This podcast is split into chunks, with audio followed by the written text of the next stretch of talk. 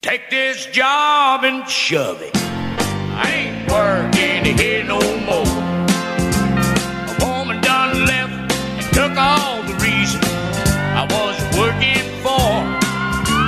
You better not try to stand in my way as I'm walking out the door. Take this job and shove it. I ain't working here. Hey, who put that song in there? What's up with that? Hey, Dan Miller here. This is 48 Days Radio. We're going to be talking about how to love your work. Well, that's one of the old classics talking about how much we tend to hate our work. A Whole lot of songs. I'm going to play some other clips here in a little bit, just have some fun with that, because that's a pretty common theme to put in our songs and our poetry and all of that. How much we hate our work. Well, that's not what we do here. That's not what you're here for. You're here to figure out how to take this job and love it. So we'll be talking about that. We got a couple sponsors for our show today Harry's Razors, Pax Financial. I'll be telling you a little bit more about each of those in just a minute here. Here's some of the questions we want to look at today. How do you monetize wanting to encourage people? How do you mix creativity and encouraging others? Golly, what a great question. I mean, I've exactly what I've done for 25 years getting paid to encourage people. It's not just vast knowledge, it's encouraging people. We'll talk about how you can do that. If that's a natural tendency that you have, you could probably figure out how to monetize that. Absolutely. I'll give you some great examples of conversations I've had just this week. Somebody wants to know how can I be paid for my rhymes? There's a, a gentleman named Cliff in the 48days.net community who often writes a little rhyme to go along with a podcast or blog that I've done. A couple weeks ago, I talked about how to start the day, how to start your day out positive, and the things that I do. So here's his rhyme for that podcast episode.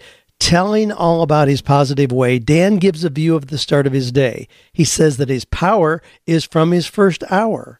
From there comes the spirit he'll display. Isn't that great? I love that. I got another one I'm going to share you, but he wants to know how could he take that talent and make some money from that? Now, what I'm going to do, I'm going to hang out a couple questions today that I want you to respond to. I mean, you can shoot your answers into askdan at 48days.com. I mean, I can pull things off the shelf, I mean, ideas, I, I certainly have a lot of ideas, but I want to tap into the wisdom that you as listeners so often share and your willingness to help others and just to come up with creative ideas. So that's one of the ones that I'm going to put out there. Again, I'll give you another example of Cliff's work here in a little bit. Now, this, I got this note from a medical doctor. He says, Because I'm happy, my situation is a little different from others who write you with hopelessness and despair.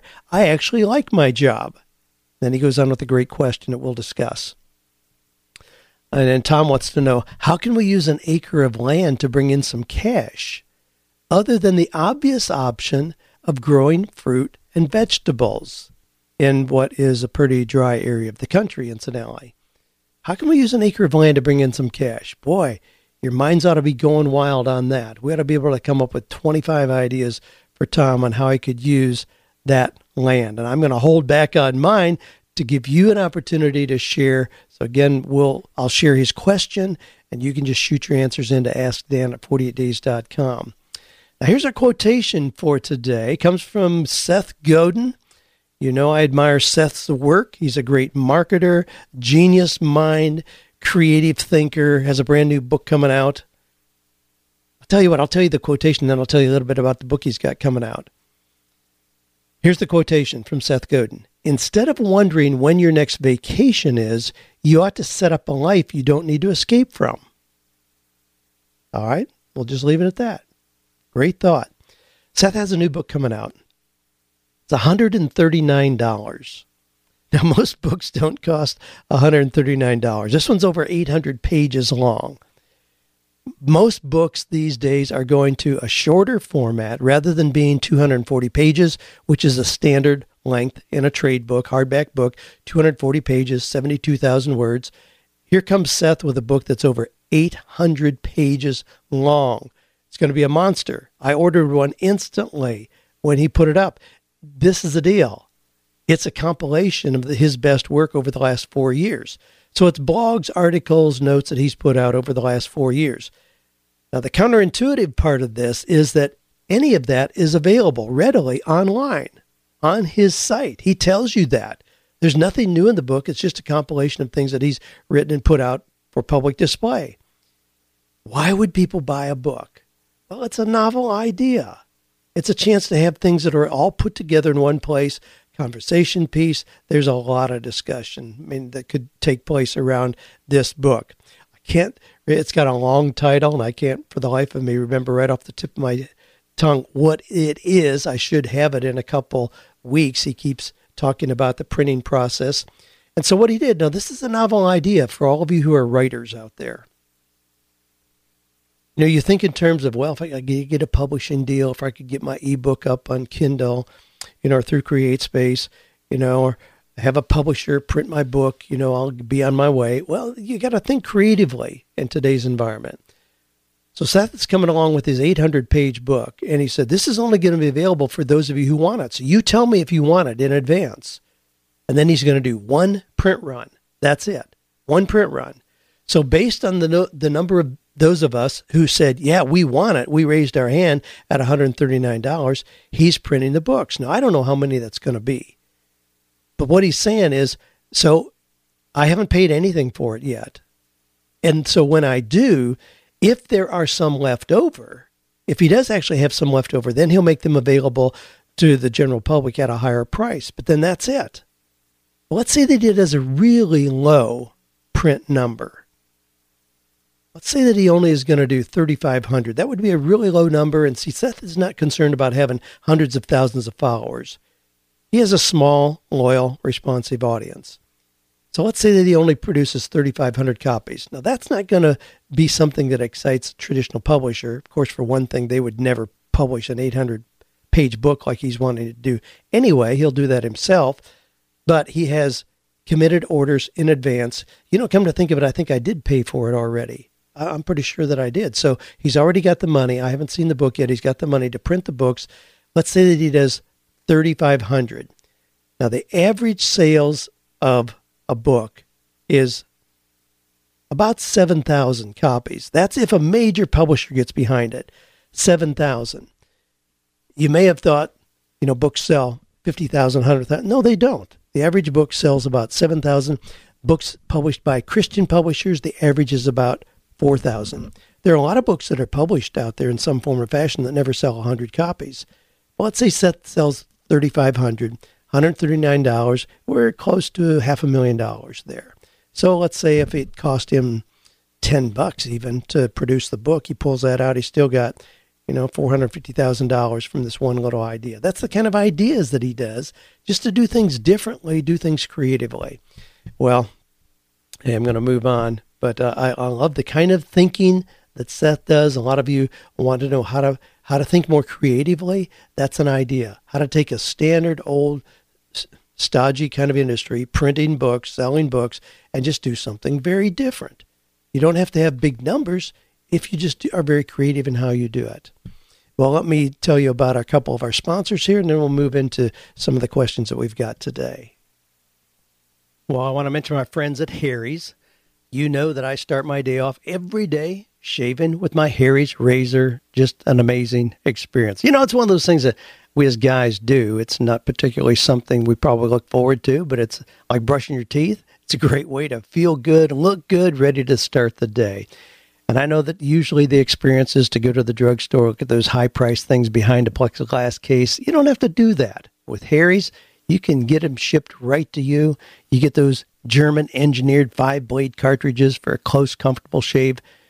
Factory direct prices come, they cut out the middleman. They own the factory they're selling their blades at what's going to be half the price of the leading brands. So you can start off with a set called the Truman. It's a great option for new customers, an amazing deal. For just $15, you get a razor handle, moisturizing shave cream, and three of Harry's five blade German engineered razors. Plus, there's a special offer for you fans of 48 days. Harry's will give you $5 off your first purchase when you visit harrys.com slash 48 days. So just go to harrys.com slash 48 days right now to redeem your offer.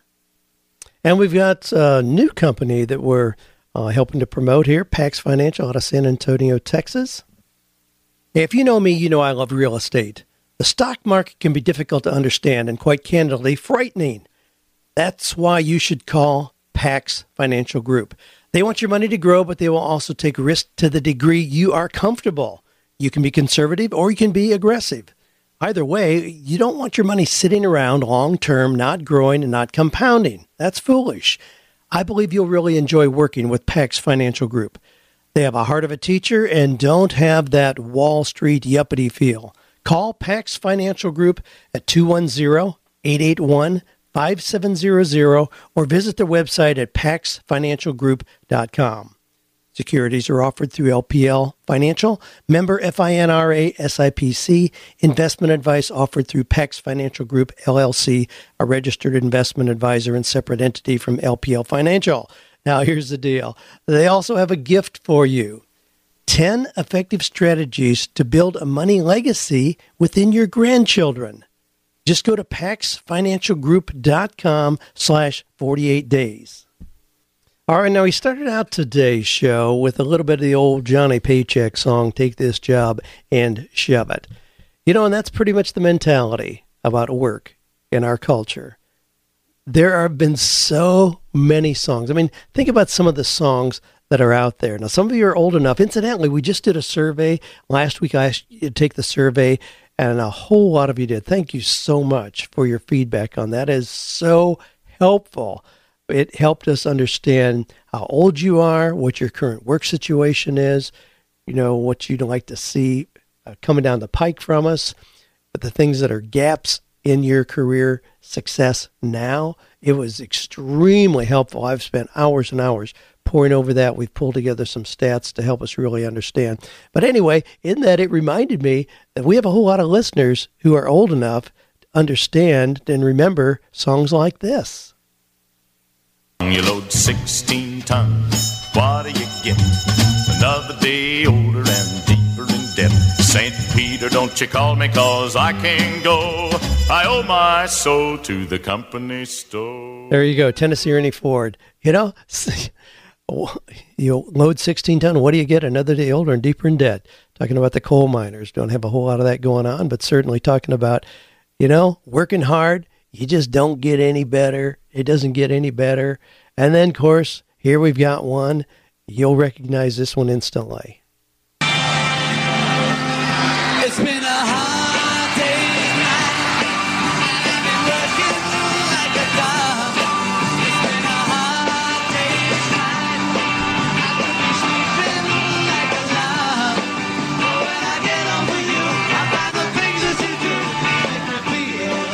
Well, yes, indeed. That's the classic Beatles. It's been a hard day's night. And, and of course, our friend uh, Tennessee icon Dolly Parton.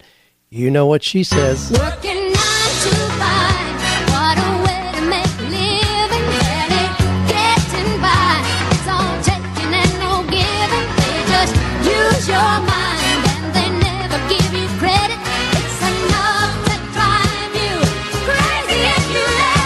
You know, some of the actual lyrics in here are pretty profound about how people feel like they're being taken advantage of in the workplace.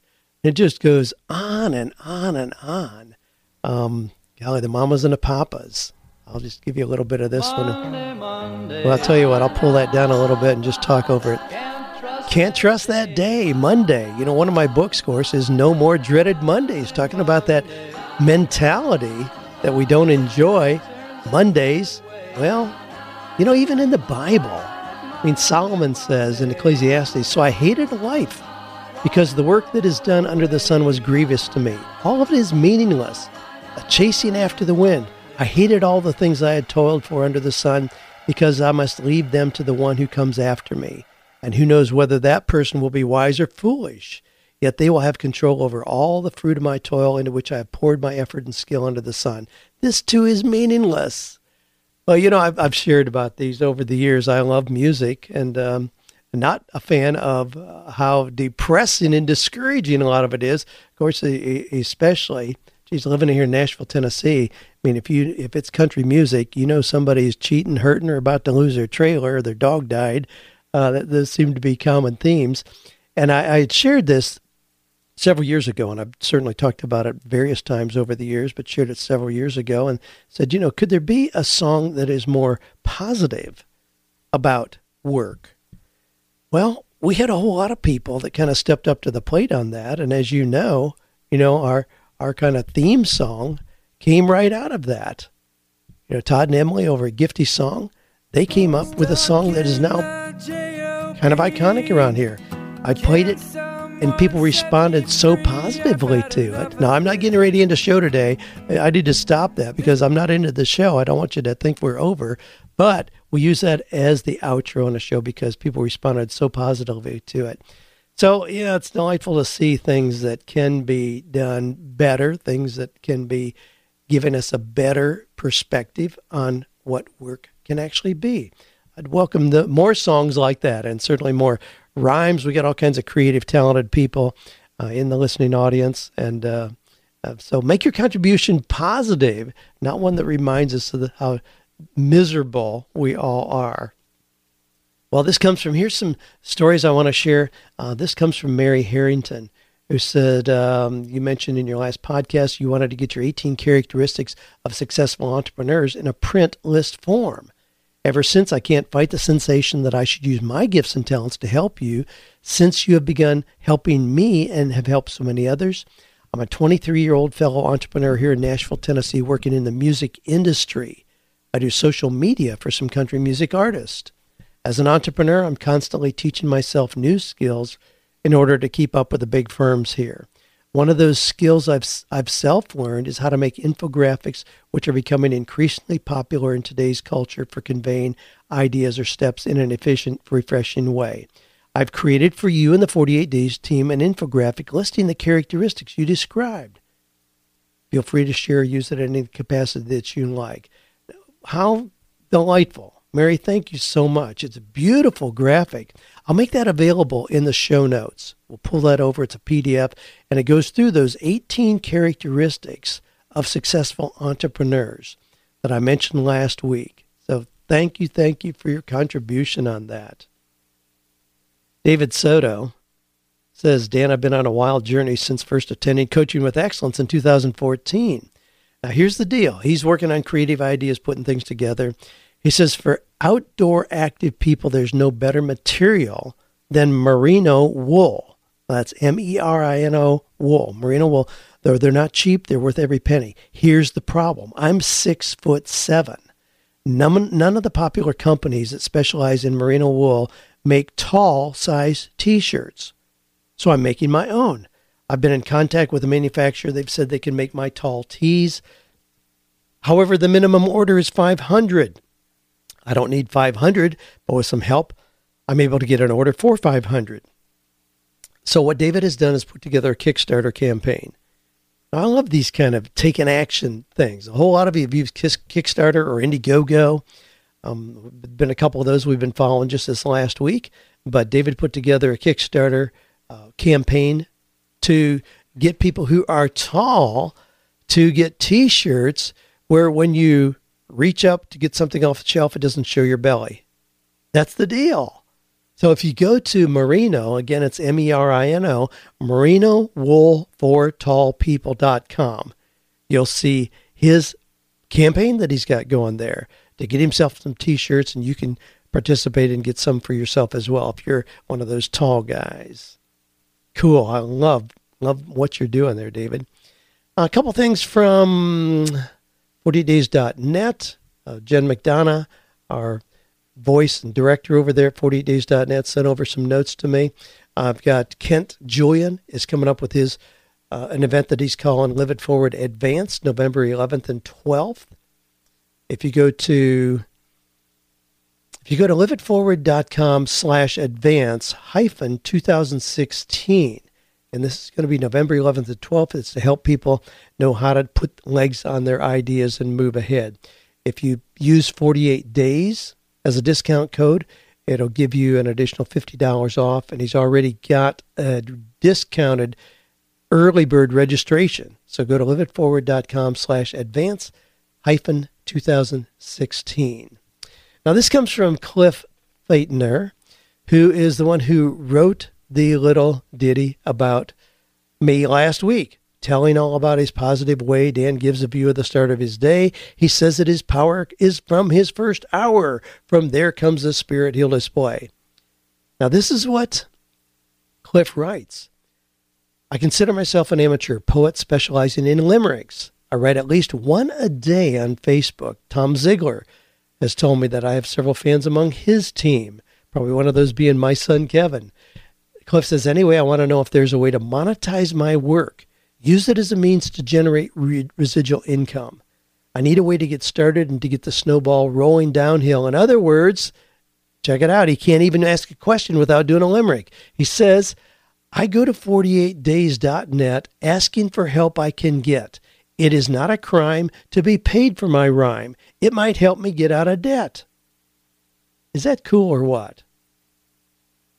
Well, before I go into ideas on that, you all have been so gracious about helping with creative ideas like this. A couple months ago, I had the sounds of yesterday that somebody had put together on a CD and was wondering how to really promote that. You guys came through with a whole lot of ideas. Here's another opportunity. How can we help Cliff monetize, get paid for his limericks that he writes? So just shoot your answers in like you do everything else. Ask Dan at 48days.com. Chris says, I've been a, Chris Puckett says, I've been a longtime member, bench warmer, stalking the shadows and reading post. Uh, I've been a member for a long time. Writing is something I've done since I was a kid. I use it to relieve stress, get ideas and thoughts out of my head, and just generally have a desire to express myself in written form. Boy, a whole lot of you are like that. I mean, we probably have in the creative space more people that want to write than any other one specific application of creative art. So Chris says, I've, ta- I've stepped up to start taking this writing thing seriously, and I'm working with a great coach. I'm committed to doing what he asked to achieve my goals. I do have a few fears and reservations about publishing my story, though. So, with that all said, I'm curious when everyone here first started writing, what was the biggest fear you had to overcome to actually step up and submit your first book, article, or story for publication? How did you overcome that? Thanks in advance for your guidance. Well, again, you can jump on 48days.net and respond to Chris there or send your notes in here. We'll pass them on to Chris. But I started writing. I, I never saw myself as a writer when I was young. I mean, I never took a writing class in college. I mean, I was studying psychology. I started in pre med initially, then switched to psychology. So I graduated with that, went on to graduate school, psychology, and then my doctoral work. But I never took a writing class. So I didn't see myself as a writer. I started writing just in response to people asking for more than I was offering in the Sunday school class that I was leading. One, one of the things that I started doing then, I would send articles to the Nashville Business Journal. Now, the Nashville Business Journal is a very respected paper that comes out every week in the business community here in Nashville. And I started sending little letters in there, and it really was just a letter to the editor. But now think about how this works. They did not commission me to write an article, but they print op ed, opinion, editorial letters that they get from readers. So I would just send in like five fatal flaws in interviewing. You know, what do you do to get hired in an interview? Or I would write in, you know, what what is a 53 year old supposed to do if they've worked for General Motors for 30 years and then lose their job or retire and you know can't don't have enough money to really retire, don't know what to do next. What are they supposed to do with no training, no academic degrees in anything outside of just working on an assembly line in auto manufacturing? What do you do? Well, I started sending those in. They would print them every single time. They just print them. The reader didn't know if it was a commissioned article, if it was just an op ed piece. But because they started then hearing from readers who were saying, hey, we'd like to see more from this Dan Miller guy. I mean, that's exactly how it unfolded. They contacted me and said, Would you be interested in writing a regular article for us every week? I said, Sure. I did that for four years. And that opened up so many doors of opportunity. They would also promote in the Business Journal the free Monday night seminar that Joanne and I were doing that we did for eight years. So they would promote it and we'd have 70 or 80 people show up at that. Do you think maybe that was able to fill my coaching schedule? Yeah, absolutely. I mean, those are the kind of things that I did. But writing has been an, a very effective tool for me as a marketing tool. I've never had an advertising budget. I've never budgeted to buy billboards or take out radio ads or anything like that, but I've always used writing as a way to get exposure that then leads back to our site and ultimately people then spend money there. Well, Ofer just uh, put up a note about wanting to give a shout out to Jen McDonough for setting it up and hosting the virtual community gatherings. So every Thursday night in 48days.net, uh, Jen is hosting one of our coaches there where you can just ask open ended questions. Um, Kingsley Grant has been on there, Marianne Renner, uh, Marcy Travis, but some of our coaches were given all of them opportunities to just rotate through through the end of the year. It's just something we're trying. But yes, absolutely. Thank you to Jen for doing that. Well, you know what? I, I need to uh, let me just pull this in here real quick, just to kind of wrap up that segment. We could go on and on, and it's hard to know these days where to where to identify. Gee, these are success stories, and these are challenging questions because there's so much overlap. I mean, a lot of you are presenting your questions not in a "woe is me," gee, I take this job and shove it kind of way, but you're just saying, you know, I know I need a change. Here's some of the things I've already done.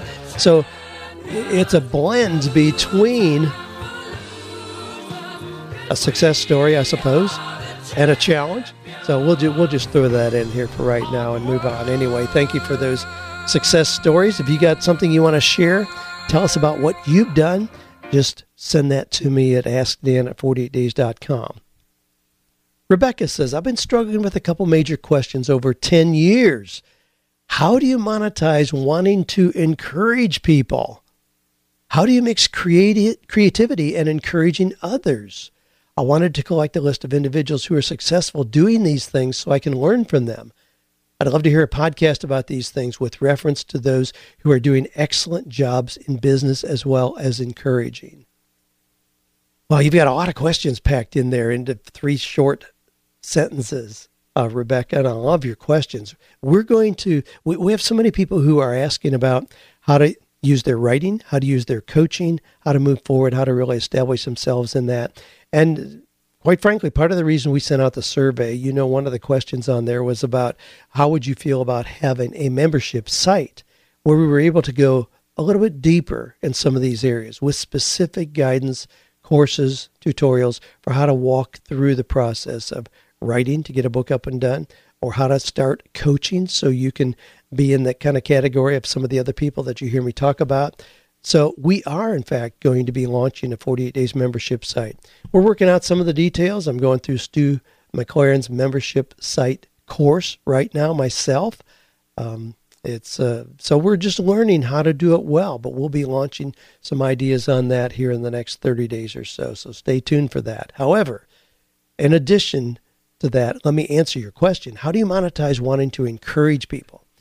Just this week, every every week we get our coaching mastery people together. We've got about 85 people in that group, and whoever's available, we jump on Zoom together so we can see each other talk. And I pose a couple questions that we discuss. My question for this week was Are you finding opportunities to coach in the informal encounters you're having during the week? Be prepared to list four or five. So, what I'm talking about is how can you turn that conversation at the checkout lane at the grocery store into a coaching opportunity? Or what about the guy who comes back to, you know, take care of your plumbing needs and you start talking to him about his satisfaction in what he's doing and it, leads, it opens the door? I mean, we all have those kind of conversations. Now, the most successful coaches I see are people who have a natural affinity for coaching and really, Rebecca, encouraging what you're asking about. People who are sought out for their wisdom and advice. I mean, yes, you can learn the principles and techniques for being more effective, but if you're that kind of person that sees opportunities as a coach, even if you aren't in a formal setting, or even if you aren't being paid a fee, I mean, that those are the things to recognize and recognize how naturally you can turn those into actual coaching engagements with people. I mean, I used to resent it when I, I would get so many requests for lunch appointments. Now, I still have lunch appointments, yeah, usually three or four times a week with a wide variety of people. And I used to think, you know, these people are just trying to get a cheap coaching session. And that's really true. But instead of seeing that as an intrusion, I just changed how I viewed it. I just changed my perspective. I mean, what an opportunity to continually refine my coaching skills and to get a wealth of additional feedback and to hear the most amazing stories imaginable. So now, even with my schedule very, very full, and while I do refer 99% of my coaching requests onto other coaches, I still continue to have lunch that three or four times a week with people needing direction. I've recognized that's just part of who I am. I mean, I can't have lunch with anyone, no matter how it's set up, without drifting into the natural coaching that I love to do. I mean, I don't take off one hat and become another person at certain times of the day to be a coach. I'm just a coach. You know, so if my kids' friends are around, I'm asking them, you know, hey, where do you see yourself three years from now? How are you going to get there? Just yesterday, I, after lunch, I whipped into Home Depot, and young kid, probably mid twenties, and his girlfriend walking across the parking lot, and man, he went out of his way come over and he says, "Geez, that is the coolest car you know I've ever seen." He said, "I would just die to be driving a Corvette." And I said, "Well, what are you doing to make that come into reality?" I had a three minute conversation with him. I said, What are you doing right now, today, to make it possible for you to drive the kind of car you see me driving? We had a great conversation now. Unfortunately, he's not doing a whole lot to move him toward that, other than just wishing, hoping, and dreaming. But I naturally go into that role of being a coach with somebody. So I no longer resent it or feel like I'm being taken advantage of. I just see it as an opportunity to be generous and to develop my listening and coaching skills even more. Now, yesterday on our coaching call, some of our coaches were sharing things that they're doing where just informal encounters have turned into profitable coaching opportunities. One gentleman is coaching a young man who has a health and fitness routine. Because it is proven to be successful, they know th- this gentleman, our, our 48 Days coach, is working with this young man and has now taken an equity position in his company in lieu of coaching fees to help him do a national rollout. They've got this coaching, this uh, fitness program where if a company uses it, it will lower their insurance premiums by like 30 to 40%. That's a pretty strong sales presentation. And they're looking now to do this online, to leverage what the guy can do doing it personally, to move it online, and to do a national rollout on that. Now, does this guy, our 48 Days coach, have some experience, expertise in that area? Yeah, the last little company he built, he sold for over a $100 million. He's now coaching, but seeing an opportunity with this young man, instead of just saying, you need to pay me X number of dollars, he took a position in the company where the return on that five years from now could make him a whole lot more millions of dollars with the way that it's going. Just a natural kind of engagement. Boom. But came out of a conversation he was having this with this young guy about the health and fitness program that he has. Got another gal who was visiting her mom in the hospital. Her mom was struggling with very serious illness, and she would visit. She would take really detailed notes about what was going on with her mom and helping with her mom's care. The kidney specialist, the doctor, what's this kidney specialist called? I don't remember what it's called. Anyway, the kidney specialist asked her, she said, You're here every day. You are so on top of what happens. You're so positive. You're so encouraging. You dress like a million bucks. What do you do? And this young lady told her she's a coach. She helps people create a strategy and get their lives in order. This doctor said, What would it take for you to work with me for a year? She said, I've got all kinds of business ideas. I'm scattered. I don't have anything sorted out. I'm just on this wheel, same thing day after day. How much would it be for you to work with me for a year? And this young coach stood tall and said, $50,000. And the lady said, How soon can we start? That was a response, a natural conversation in a hospital room. What would it take to work with you for a year? $50,000. When can we start? Another gal talked about the fact that she contacts nonprofits when they open and offers to do a session, a free session on understanding personality profiles. She's done that for a long time, and invariably it leads to then consulting opportunities in those organizations. So, how do you monetize wanting to encourage people? How do you mix creativity and encouraging others? Again, that's all I've done for 25 years. You can do that. Rebecca, if people are asking you for your advice and opinion, but you do have to be strategic. Now, there's a four part process. You've heard me talk about it here that is the sales process. 40% of selling something is developing rapport and trust. 30% is identifying the need of the person you're talking to. 20% is product presentation or sharing the benefits and features. 10% is gaining commitment.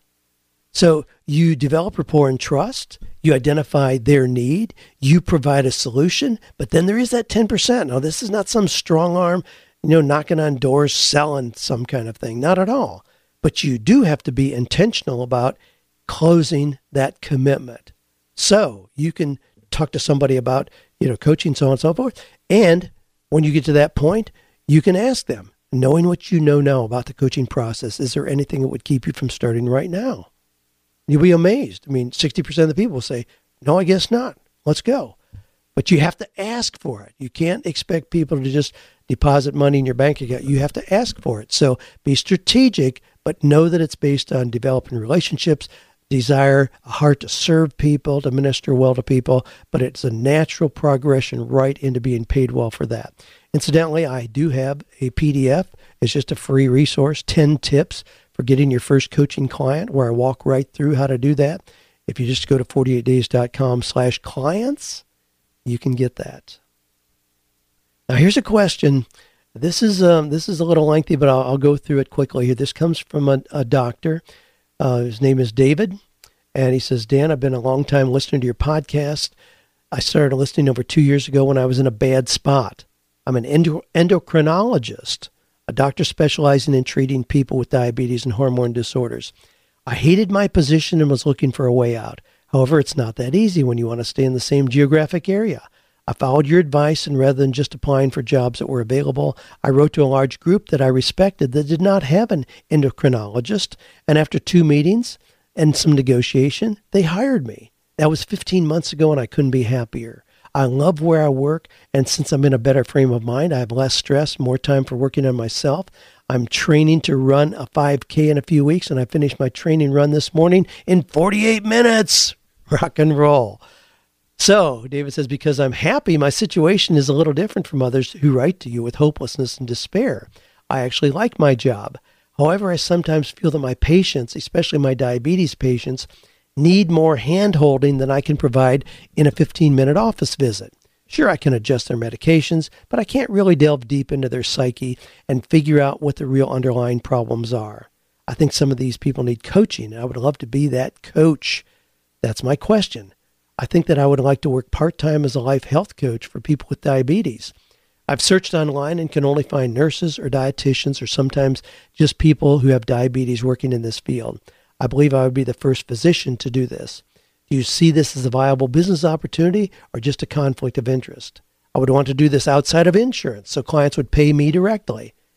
I'm also looking to do it part time, don't need this to be my full time source of income. Although having a little bit of extra money each month would be nice. And perhaps in the future, I could leverage my information into passive income. David, all right, let me tell you about my friend Dr. Phil Carson. Dr. Phil Carson is a pharmacist, but he started clinics for diabetes patients only. So the supplies were diabetes only. Started mail order, then went to retail, bricks and mortar facilities, built that into a company. But his real passion was to get people off diabetic medication, not to secure them to be on it for the rest of their lives. His commitment is to get people off of it, to teach them how to be healthy. He does the Feeling Good podcast. His site is carsonnatural.com. Carsonnatural.com. Carson Natural Health and Wellness Consulting. Now, Phil is working with me. Phil is in my mastermind. He's a brilliant guy, just a delightful guy to be around. But he has taken me as a pharmacist with medical issues, not wanting to just prescribe more pills. I've gone through DNA testing. I- just did my second adrenal stress testing, had massive improvements over a six month period working with Dr. Phil. I'm thrilled about it. Taking no medications, just some natural supplements, changing a few things in my diet, exactly the kind of things that you're talking about here. But connect with Phil. Go to carsonnatural.com. You can email Phil at just Phil at carsonnatural.com. He's doing exactly what you described doing. You better believe it. You can go from where you are to where you described that you want to be. That's a great transition. I mean, I wish we had more physicians who were interested in prevention rather than just surgery and drugs when things get bad. Well, well, let me move on here. Um, Wes says uh, your podcast and books have been uh, great inspiration and encouragement to me. Thanks for all you do. I'm curious, what are your thoughts regarding Etsy as a way of profiting from producing handmade goods? Would you recommend other models for monetizing the skills of a craftsman? Yes, I would. Now, Etsy, I love Etsy. I mean, it's a great resource to put your things up there and sell them. Now, here's the deal. When we talk about things, and I don't know exactly what you're making, but if you're making birdhouses or you're making, you know, I don't know, little widgets of some kind, or you're you're doing art, you're limited because you have something that's very labor intensive. So there's a ceiling immediately to what you could actually produce. You've heard me talk about people who have taken crafts that they're doing and turn the corner by just using a different model. You've heard me talk about um, my friends at libertyjane.com, where they she was making doll clothes. And she was so overwhelmed with people wanting the beautiful, beautiful, gorgeous doll clothes she was making that she started making patterns instead. Cinnamon and Jason Miles. I was trying to think of their name. Cinnamon and Jason Miles. LibertyJane.com. So she now does no clothes at all. She simply does patterns. Well, you see what happens. She switched instantly from linear to residual income. So she can be selling product, delivering product while she sleeps because she's delivering patterns, not the actual product.